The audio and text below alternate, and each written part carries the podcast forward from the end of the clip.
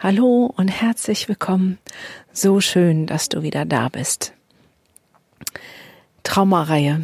Eigentlich wollte ich jetzt übergehen, nachdem wir ganz viel über Traumata gesprochen sind, wo sie herkommen, wie sie entstehen, ähm, nachdem ich den sicheren Ort mit euch etabliert hoffentlich habe und ihr davon profitieren könnt, wollte ich darüber über, dazu übergehen, wie man Traumata vielleicht lösen kann und dann, ja, kommt uns dieser ganze Corona-Kack, hätte ich beinahe gesagt, dazwischen.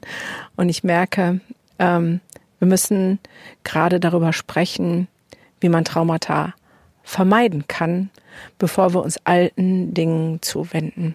Von daher bleiben wir noch ein bisschen bei der Reihe und ich werde meine Gedanken dazu mit euch teilen und freue mich wie immer über Rückmeldungen, Kommentare und Anregungen und sag erstmal herzlich willkommen zu meinem Podcast. Mein Name ist Gunnar Frei und dies ist der Podcast Entwicklungssprünge für alle Eltern, Lehrer, Erzieher, Pädagogen, schlicht für alle, die mit Kindern und Jugendlichen leben oder arbeiten oder die ihr eigenes inneres Kind noch nicht vergessen haben und all diesen inneren Kindern, inneren und äußeren Kindern zu wahren Entwicklungssprüngen verhelfen wollen. So schön, dass du wieder dabei bist.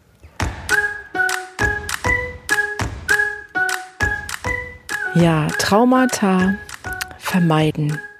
Sitze hier, während ich den Podcast aufnehme, auf meiner Dachterrasse, gucke der Sonne zu, wie sie im Horizont versinkt, das schöne Abendrot und ihr hört vielleicht ein paar Vögel im Hintergrund, die hier hin und her flitzen. Und es ist eine wahre Idylle und da denkt man, ja, wieso Traumata? Ja, Traumata, weil diese Zeit eine ganz besondere ist und ich hier so in dieser Art und Weise noch nie gesessen habe, weil es eine besondere Zeit ist, die Pandemiezeit. Und jetzt haben wir fünf Wochen dieser Zeit hinter uns, heute sozusagen sehr genau an dem Tag, wo ich das aufnehme. Und die neuesten Bestimmungen geben mir Anlass zur Sorge, was zukünftige und derzeitige Traumata vor allem für unsere Kinder angeht. Wie komme ich jetzt dazu? Wir haben fünf Wochen stillgehalten, haben gesagt, okay, wenn das das ist, was uns und unsere Gesundheit erhält, dann machen wir das. Wir bleiben zu Hause. Wir betreuen unsere Kinder zu Hause. Ähm, Lehrer stellen sich der Herausforderung, digitalen Unterricht zu gestalten, Arbeitsblätter, Materialien zur Verfügung zu stellen auf die unterschiedlichsten Wege.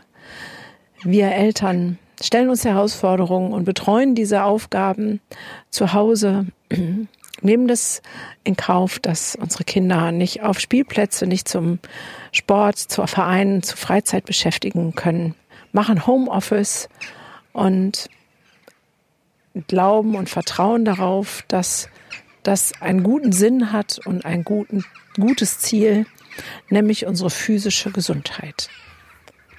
Irgendwo in jedem Familien- oder Bekanntenkreis gibt es einen Risikopatienten.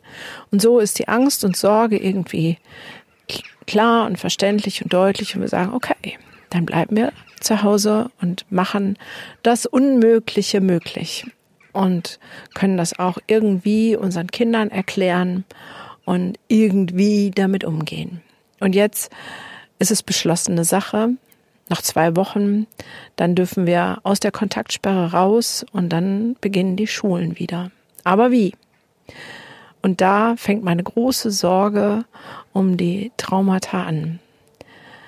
Ich will das zweiteilen in dem, was jetzt ist und das, was meine Befürchtung ist, was kommt. Und zwar durch das, was ich lese, überall in, im Netz, äh, auf den Ministerienseiten, bei Lehrern, bei Schulleitern, bei Schulen, bei Empfehlungen und dergleichen mehr. Also, was ist? Wir gucken einmal genau hin. Wir haben das alles in Kauf genommen und haben gesagt, ja, machen wir. Aber ich glaube, wir alle sind an unsere Grenzen gekommen. Also ich weiß, ich habe die ersten drei Wochen meine Jungs dreimal so viel angeschnauzt wie sonst, bin andauernd aus der Hose gesprungen, bis ich geschnallt habe, dass das meine Baustelle ist, die sich da zeigt und die ich mir angucken darf, muss, kann, soll. und ich weiß nicht, wie viele von euch das geschafft haben, hinzugucken, sich die Zeit zu nehmen und zu sagen, okay, hier eskaliert was und es hat irgendwas mit mir, mit einem Glaubenssatz von mir zu tun. Wer ähm, meine Instagram-Story, ich glaube im letzten Podcast habe ich es auch mit reingenommen, ähm, verfolgt, der weiß, mein Glaubenssatz war, ich kann nicht vertrauen. Und dementsprechend habe ich meinen Jungs auch nicht vertraut und sie haben diese Schwingung wahrgenommen und mir zurückgespiegelt und mir auch allen Anlass gegeben, mir nicht zu vertrauen. Oder ich, dass ich ihnen nicht vertrauen kann. So rum. Und ich bin nach Hause gekommen und jeden Abend aus der Hose gesprungen. Oh, ich dachte, kann doch nicht sein. Die haben den ganzen Tag nichts zu tun und es ist noch nicht mal möglich, die Spülmaschine auszuräumen. So habe ich mich hinbegeben und habe hingeguckt und habe gesagt, okay, das ist meine Baustelle, da muss ich hingucken. Das habe ich gemacht, seitdem ist bei uns viel, viel ruhiger. Und vielleicht hat der eine oder andere die Chance auch genutzt, für sich persönlich zu erkennen, oh, hello Glaubenssatz, wie schön, dass du da bist und dich in aller Macht und Kraft zeigst, damit ich an dir, mit dir arbeiten kann, ihn umdrehen, verändern kann. Und es ist, ist diese ganz persönliche Schiene, die gut und wichtig und richtig ist. Aber was ist noch passiert? Unsere Kinder sollten lernen, sollten das, was normalerweise in der Schule stattfindet, zu Hause machen. Alleine. Selbstständig. Und was ist da passiert? Es gibt, ich habe mit so vielen Familien Kontakt und gesprochen und Lehrern, Erziehern, Pädagogen, Eltern und auch Schülern und von ähm, meine Kinder sind total aufgeblüht, weil sie das Selbstständige sich erarbeiten, großartig finden und ich brauchte es nur liebevoll betreuen, weil vielleicht auch die Kapazitäten da waren. Über meine Lehrerin hat jeden Tag angerufen oder es gab jeden Tag einen, einen Live-Video-Call ähm, zur oder zumindest einmal die Woche ähm, über na, wir kriegen per E-Mail was, wir müssen was zurückreichen, obwohl wir gar nicht wissen, wie das geht. Über, ja, da gab es ein paar Arbeitsblätter. Mein Lehrer hat es nicht die Bohne interessiert. Hin bis zu, wir haben gar nichts bekommen. Die ganze Bandbreite ist jetzt auf unsere Schüler, auf unsere Kinder ähm, hinüber geprasselt. Und dazu kommt die ganze Bandbreite unserer eigenen Befindlichkeiten, Emotionen im Umgang damit und Kapazitäten zu gucken, geht die Hausaufgabenbetreuung, die Schulbetreuung zu Hause oder geht sie nicht? Wenn wir auf unsere Grundbedürfnisse schauen, nach Orientierung und Kontrolle, nach Lustgewinn und Unlustvermeidung, nach Selbstwerterhöhung und auch nach Beziehungen und Bindung, dann ist diese ganze Bandbreite daran nur bedingt wiederzufinden. Es ist wenig Orientierung und Kontrolle, wenn bei dem einen es so ist und bei dem anderen so. Und wenig Lust gewinnen, wenn ich keine Rückmeldung bekomme. Ich habe auch von Eltern gehört oder Kindern, die alles ordentlich und brav gemacht haben und eingeschickt haben und es keine Rückmeldung gab, ob das okay ist. Was ich von Lehrerseite auch wieder verstehe, weil ähm, wenn man dann drei Klassen betreut, kann man ja nicht von 90 Kindern alles lesen und jeden Tag 90 Rückmeldungen geben. Also mit anderen Worten, es ist ein großes Desaster allein, was das Lernen angeht. Und da wird es schwer möglich sein, dass ihr das als Eltern aufgefangen habt, dieses Bedürfnis nach Kontrolle und Orientierung, dieses Bedürfnis nach Lustgewinn, dieses Bedürfnis nach Selbstwerterhöhung und Bindung. Naja, ich selber habe das auch nicht hingekriegt. Und das ist nur eine Baustelle. Nehmen wir die nächste Baustelle. Kinder waren nicht in der Lage, ihre Freunde zu treffen. Sie haben vielleicht Kontakt mit einem gehabt. Ich habe das hier so gehandhabt. Jeder durfte einen besten Freund, der hier auch sein durfte, zu uns kommen durfte. Gemäß der Kontaktsperre, man darf sich mit einem sozusagen draußen begeben, gab es hier auch immer einen Freund, der kommen durfte. Immer derselbe, ja. Aber Das Bindungsbedürfnis ist weitaus größer. Auch da, ähm, ja, die Älteren haben Social Media, die haben WhatsApp und Snapchat und wie der ganze Kram heißt, aber die kleineren, die Grundschulkinder und die Kindergartenkinder haben sowas nicht und das ist auch gut, aber da fehlt die Bindung, die Beziehung zu den anderen. So, das heißt, wir kommen jetzt mit einem sehr defizitären Zustand. Wir sind sozusagen alle im Defizitzustand, was die Erfüllung unserer Grundbedürfnisse angeht. Und jetzt geht es wieder los. Wir können wieder in Richtung Normalität, wenn man das Normalität nennen kann, also in Richtung Schulöffnung, Geschäfteöffnung, können wir wieder ein bisschen starten. Wir sehen zwei Wochen noch, dann wird die Kontaktsperre, so wie es aussieht, aufgehoben. Es ist ein Licht am Ende des Horizonts. Aber ist es wirklich ein Licht? Wie gesagt, wenn ich die Ministerienseiten alle durchgucke, dann ist da viel die Rede. Unsere Schulen sind bestens gewappnet. Wir haben alle einen Krisenplan. Die äh, Waschbecken sind da und wir sorgen für genug Seife und genug ähm, Desinfektionsmittel und Mundschutz wird auch da sein. Und wir machen ähm, Unterricht im Wechsel, dass äh, wir die Mindestzahlen in den Klassen einhalten. Und dann denke ich, what? Echt jetzt? Das ist das Mittel, der Wahl. Und dann fange ich an, mir große Sorgen zu machen und denke so, das kann ganz schön in die Hose gehen. Weil jetzt kommen diese ganzen Kinder mit ihrem Defizit, mit ihrem Mangel an lustvollen Erfahrungen, Mangel an Selbstwerterhöhung, Mangel an Orientierung und Kontrolle, Mangel an Beziehung. Und dann kommen sie in die Schulen und worum es geht, ist gesundheitliche Hygienestandards und Leistung. Überall, wo ich gelesen habe, ging es darum, wie man jetzt schnell in den Unterschriftsstoff reinkommt, welche Prüfungen, welche Tests, welche Leistungsabfragen gewährleistet werden und welche nicht.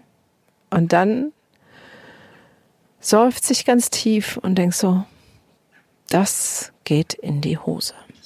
Also was ist zu tun, um unsere Kinder vor Traumatisierung durch diese ganze Situation zu schützen? Es gibt nämlich Faktoren, die darauf wirken im Vorfeld, während sozusagen einem Ereignis und nach eines Ereignisses.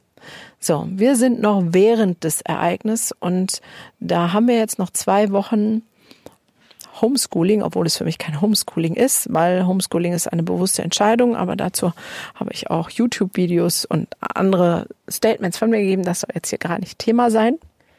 Für mich geht es darum, in dieser Situation den Druck rauszunehmen. Das heißt, ich habe eine wirklich bewusste Entscheidung getroffen und habe entschieden, dass mein 14-Jähriger keine Schulsachen mehr machen muss. Er darf, wenn er Lust hat, wenn es ihn freut, wenn er gerne ein bisschen Deutsch, Mathe, Englisch machen möchte, darf er, aber er muss nicht. Warum? Einmal, weil ich unsere familiäre Situation entlasten möchte, unsere Beziehung zueinander. Das ist der erste Grund. Der zweite Grund ist, dass ähm, ich einen Puffer schaffen möchte an guten Erfahrungen, ähm, an auch lustvollem Dasein, das so gut es geht in dieser Zeit. Und dazu gehört es nicht. Lustvolles Dasein ist für meinen Sohn nicht, alleine ähm, Schulzettel zu bearbeiten. Ähm, etwas in Richtung Selbstwerterhöhung zu tun. Er arbeitet gerade an einem neuen Rekord, wie viel Salto er auf ein Salti heißt die Mehrzahl, auf ein Trampolin hintereinander schafft. Wir sind gerade bei acht und investiere in unsere Bindung und Beziehung. Und unserer Bindung und Beziehung tut es nicht gut, wenn ich mit ihm Hausaufgaben oder Schulsachen mache, weil da springe ich wieder aus der Hose. Warum mache ich das? Weil ich genug Kapazitäten, Ressourcen schaffen möchte für die Zeit, wenn es wieder losgeht in der Schule, weil ich weiß jetzt schon, dass mein Kurzer rebellieren wird aufgrund der Ungerechtigkeiten, dass die einen Kinder früher, die anderen später in die Schule kommen, dass die das dürfen und die das, weil mein Sohn damit nicht klarkommt. Ja, ich weiß nicht, wie es dir geht. Bei mir ist die Luft raus und es ist gut, jetzt vorzubereiten auf die Zeit, wenn unsere Kinder wieder in die Schule gehen, weil es da viel zu viel um Leistung gehen wird. Meines Erachtens wäre es total gut und deswegen freue ich mich über jeden Lehrer, Erzieher, Pädagoge, der diesen Podcast auch hört, wenn die Kinder in die Schule kommen, dass es Zeit ist, ihnen erstmal Raum zu geben, Raum zum Sein, Raum zum Erzählen. Ähm, und das nicht nur eine halbe Stunde, so wie man das macht, ja, erzähl mal, wie es war für dich, sondern viel umfassender. Weil da gibt es so viel, was ja sein dürfen sollte. Und es wäre doch viel toller, dass äh, zum Beispiel Kinder aus der Grundschule, wenn sie denn wieder in die Schule können, ähm, gerade die Viertklässler, die können schon wunderbar schreiben, kleine Briefe schreiben und die alten Menschen im Altenheim bringen lassen oder verschicken, hinbringen lassen, wie auch immer, um so die Solidarität zu erhöhen und das Miteinander zu verstärken. Und die Jüngeren können Bilder malen und die in der weiterführenden Schule können vielleicht einen Chat, einen Live-Chat, einen Videochat organisieren.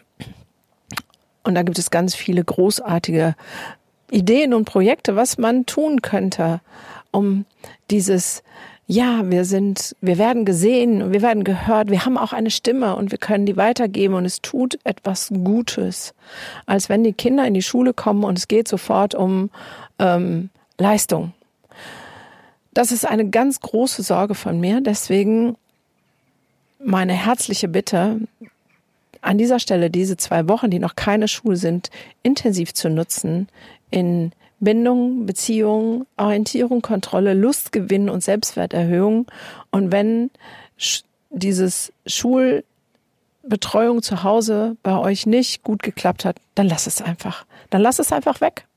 Ich habe auf meinem Instagram-Account und auch bei Facebook eine Seite hinterlegt, wo man sich Briefe downloaden kann, die man an die Schule schicken kann, zu sagen, aus den und den Gründen ähm, macht mein Kind jetzt keine Aufgaben mehr und ähm, da steht dann drunter empfohlen von einer Kinder- und Jugendlichen Psychotherapeutin, weil die bin ich nun mal und ich empfehle das. Ja, ich empfehle das. Da, wo das nicht gut funktioniert und wo es mehr Frust als alles andere bringt, lasst es. Wenn dein Kind darin aufgeht, großartig. Jetzt wirst du sagen, ja, aber dann wird es ja eine totale Ungleichheit geben an Leistungen und wie soll dann mein Kind noch mitkommen?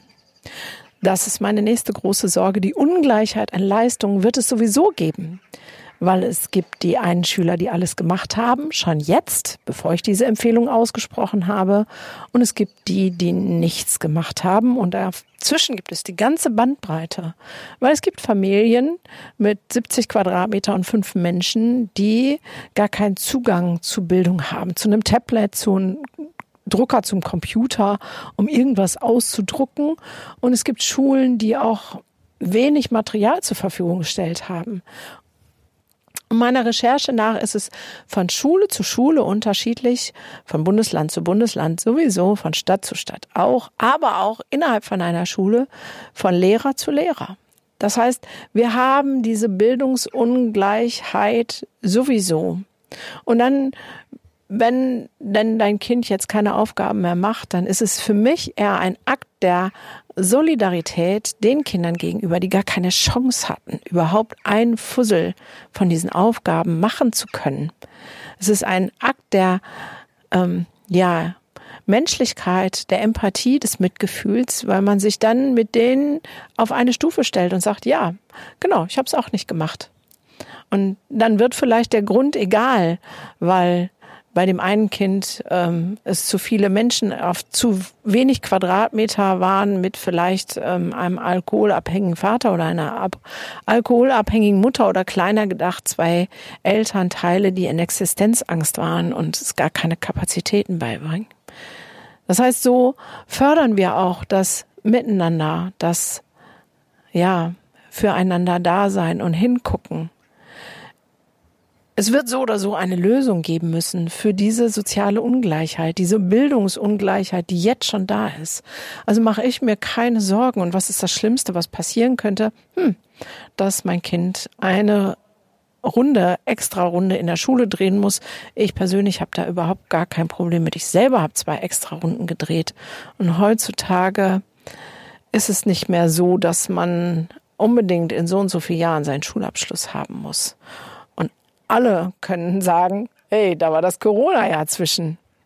Also ich will dich da ermutigen zu ganz viel Gelassenheit. Ich will in diesem Zusammenhang nochmal ein Beispiel erzählen, was die Faktoren sind, die zu Traumata führen und welche nicht. Wenn wir zum Beispiel einen Amoklauf nehmen.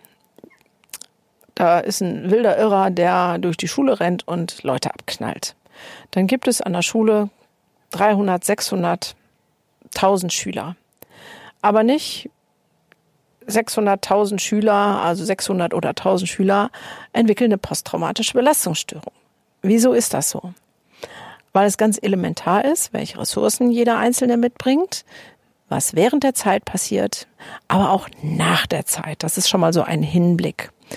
Ich ähm, bin ja ausgebildete Traumatherapeutin und habe auch großen Kontakt zu Erwachsenentherapeuten.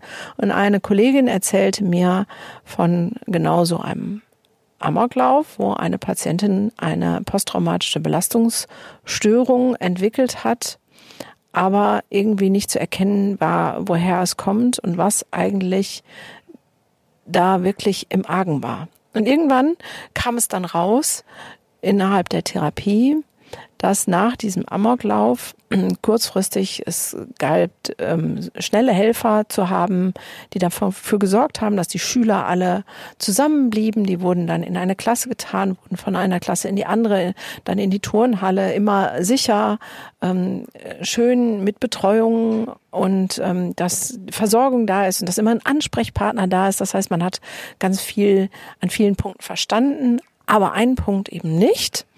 Und der Punkt war die physischen Grundbedürfnisse. Diese Frau hat eine posttraumatische Belastungsstörung entwickelt, weil ihr verwehrt wurde, auf Toilette zu gehen. Und ähm, das konnte dann bearbeitet werden und dann ging es ihr auch gut. Aber daran sehen wir, wie basal unsere Bedürfnisse manchmal sind. Und wir haben jetzt so viele Bedürfnisse, die wir von unseren Kindern gefordert haben, dass sie sie massiv nicht wahrnehmen, dass sie eingeschränkt sind. Und deswegen ist es wichtig, dass wir so viel von diesen Bedürfnissen, wie es irgend geht, jetzt erfüllen, damit es so wenig posttraumatische Belastungsstörungen durch Corona gibt, wie es irgendwie nur geht. Und deswegen ist meine Empfehlung ganz deutlich in dieser Zeit, ähm, die Zeit zu nutzen und nicht mit, wir müssen jetzt aber auf Biegen und Brechen Schule machen, durchzuziehen. Es kann sein, dass ich mich mit diesem Gedanken unbeliebt mache, bei Schulen, bei Lehrern, bei Ministerien. Ähm, ist mir an dieser Stelle, glaube ich, herzlich egal, weil es mir um die psychische Gesundheit von so vielen Kindern wie möglich geht. Wie gesagt, wenn dein Kind total gerne lernt, smart ist und sagt, oh, das macht Spaß, das ist toll zu Hause zu lernen, Mama sitzt daneben und du hast die Kapazitäten, alles fein. Aber hab keine Angst davor, es nicht zu tun. Hab keine Angst davor, zu sagen, ähm, dann ist mein Kind im Hintertreffen. Es gibt so viele Kinder, die sowieso im Hintertreffen ist und es ist ein Akt der Liebe und Solidarität, deinem Kind das zu geben, was es jetzt braucht. Das ist meine, meine Meinung dazu. Wenn du gern diesen Brief hättest, darfst du den ähm, dir runterladen. Ich werde den hier unten drunter auch verlinken. Und ähm, wenn du vielleicht auch betroffener Schüler bist und sagst, ähm, das mit dem mit der Abi-Klausur oder dem Prüfungsvorbereitung, das geht jetzt irgendwie alles gar nicht, weil ich habe ähm, Angst um meine Oma, ähm, die infiziert ist oder ähm, Risikopatient ist. Ich konnte die ganze Zeit vor Sorge nicht lernen und ich will jetzt auch nicht in die Schule gehen, weil meine Sorge viel zu groß ist, dass ich meine Oma dann anstecke. Dann habe ich auch einen Brief hier ähm, verlinkt und dann kannst du auch das an deine Schule schreiben und vielleicht sogar ans Bildungsministerium. Vielleicht ist da meine kleine Hoffnung, dass wenn viele solcher Briefe jetzt kursieren an Schulen und an Bildungsministerien, dass sich der Gedanke ändert, dass es nicht nur darum geht, physische Gesundheit herzustellen und zu gewährleisten mit Hygienestandards und Abstandsregelungen, sondern dass es darum geht, physische, psychische Gesundheit einen Blick darauf zu wenden und zu sagen, was brauchen unsere Kinder, um psychisch gesund zu bleiben? Was brauchen wir selber auch, um psychisch gesund zu bleiben? Und bei all dem, was die Todeszahlen und möglichen Raten angeht, ist es natürlich immer jeder Tod ist schrecklich und zu bedauern. Und äh, dennoch bin ich, was die Langzeitwirkungen angeht, ähm, im Moment eher in der Sorge, was ähm, ist mit unserer psychischen Gesundheit. Unser Gesundheitssystem ist nicht kollabiert bis jetzt an Corona, an Infektionen. Aber mein Ziel ist, dass unser Gesundheitssystem am Ende auch nicht kollabiert an der psychischen Erkrankungsrate, weil jetzt schon sind alle Psychotherapeuten, die für Kinder und die für Erwachsene katastrophal überlastet mit über ein Jahr Wartezeit auf einen Therapieplatz. Und es geht darum zu sorgen, dass auch dann unser Gesundheitssystem nicht kollabiert. Und da ist es so wichtig, jetzt für Stabilität zu sorgen und genau hinzugucken, was braucht mein Kind wirklich und was braucht es nicht. Und wenn ich da entscheidend treffen kann, wie zum Beispiel was Schulaufgaben angeht, dann will ich dich ermutigen, diese Entscheidung zu treffen. Wenn du dir unsicher bist, was dein Kind braucht, kann ich dir empfehlen, raten, dir meinen Videokurs ähm, Power für dich und dein Kind ähm, zu gönnen. Ich habe das auch massiv reduziert, einfach damit du da nochmal reinhören kannst in die Grundbedürfnisse und da wird es umgesetzt an Beispielen grundsätzlicher Art, was Kinder und Jugendliche brauchen an Gefühlen zulassen, an Grundbedürfnissen, dass du lernst aus der Sicht der Kinderaugen zu sehen und dann mutige Entscheidungen zu treffen. Es ist die Zeit der mutigen Entscheidungen. Ja, wie immer freue ich mich über Rückmeldungen. Ich glaube, ich war heute ein bisschen ausschweifend. Ich werde jetzt noch zwei, drei Folgen aufnehmen, die vielleicht ein bisschen prägnanter halten. Es geht um Traumaprävention. Ähm, und da wird jetzt noch zwei, drei Folgen zu geben, gerade in Hinblick auf den Beginn der, Wiederbeginn der Schule und der Normalität, die ja keine Normalität sein wird, wie wir sie vorher kannten. Und auch da gilt es, unsere Kinder gut darauf vorzubereiten, mit ihnen darüber zu sprechen, aber darüber dann äh, mehr in der nächsten Podcast-Folge. Ich danke dir für dein Zuhören, freue mich so unfassbar über alle Rückmeldungen. Gerne kommentiere doch die Folge hier ähm, bei Spotify oder iTunes. Lass mir deine Rezension da oder gib mir einen Kommentar bei Instagram. Herzliche Grüße und dann hoffentlich bis zur nächsten Folge.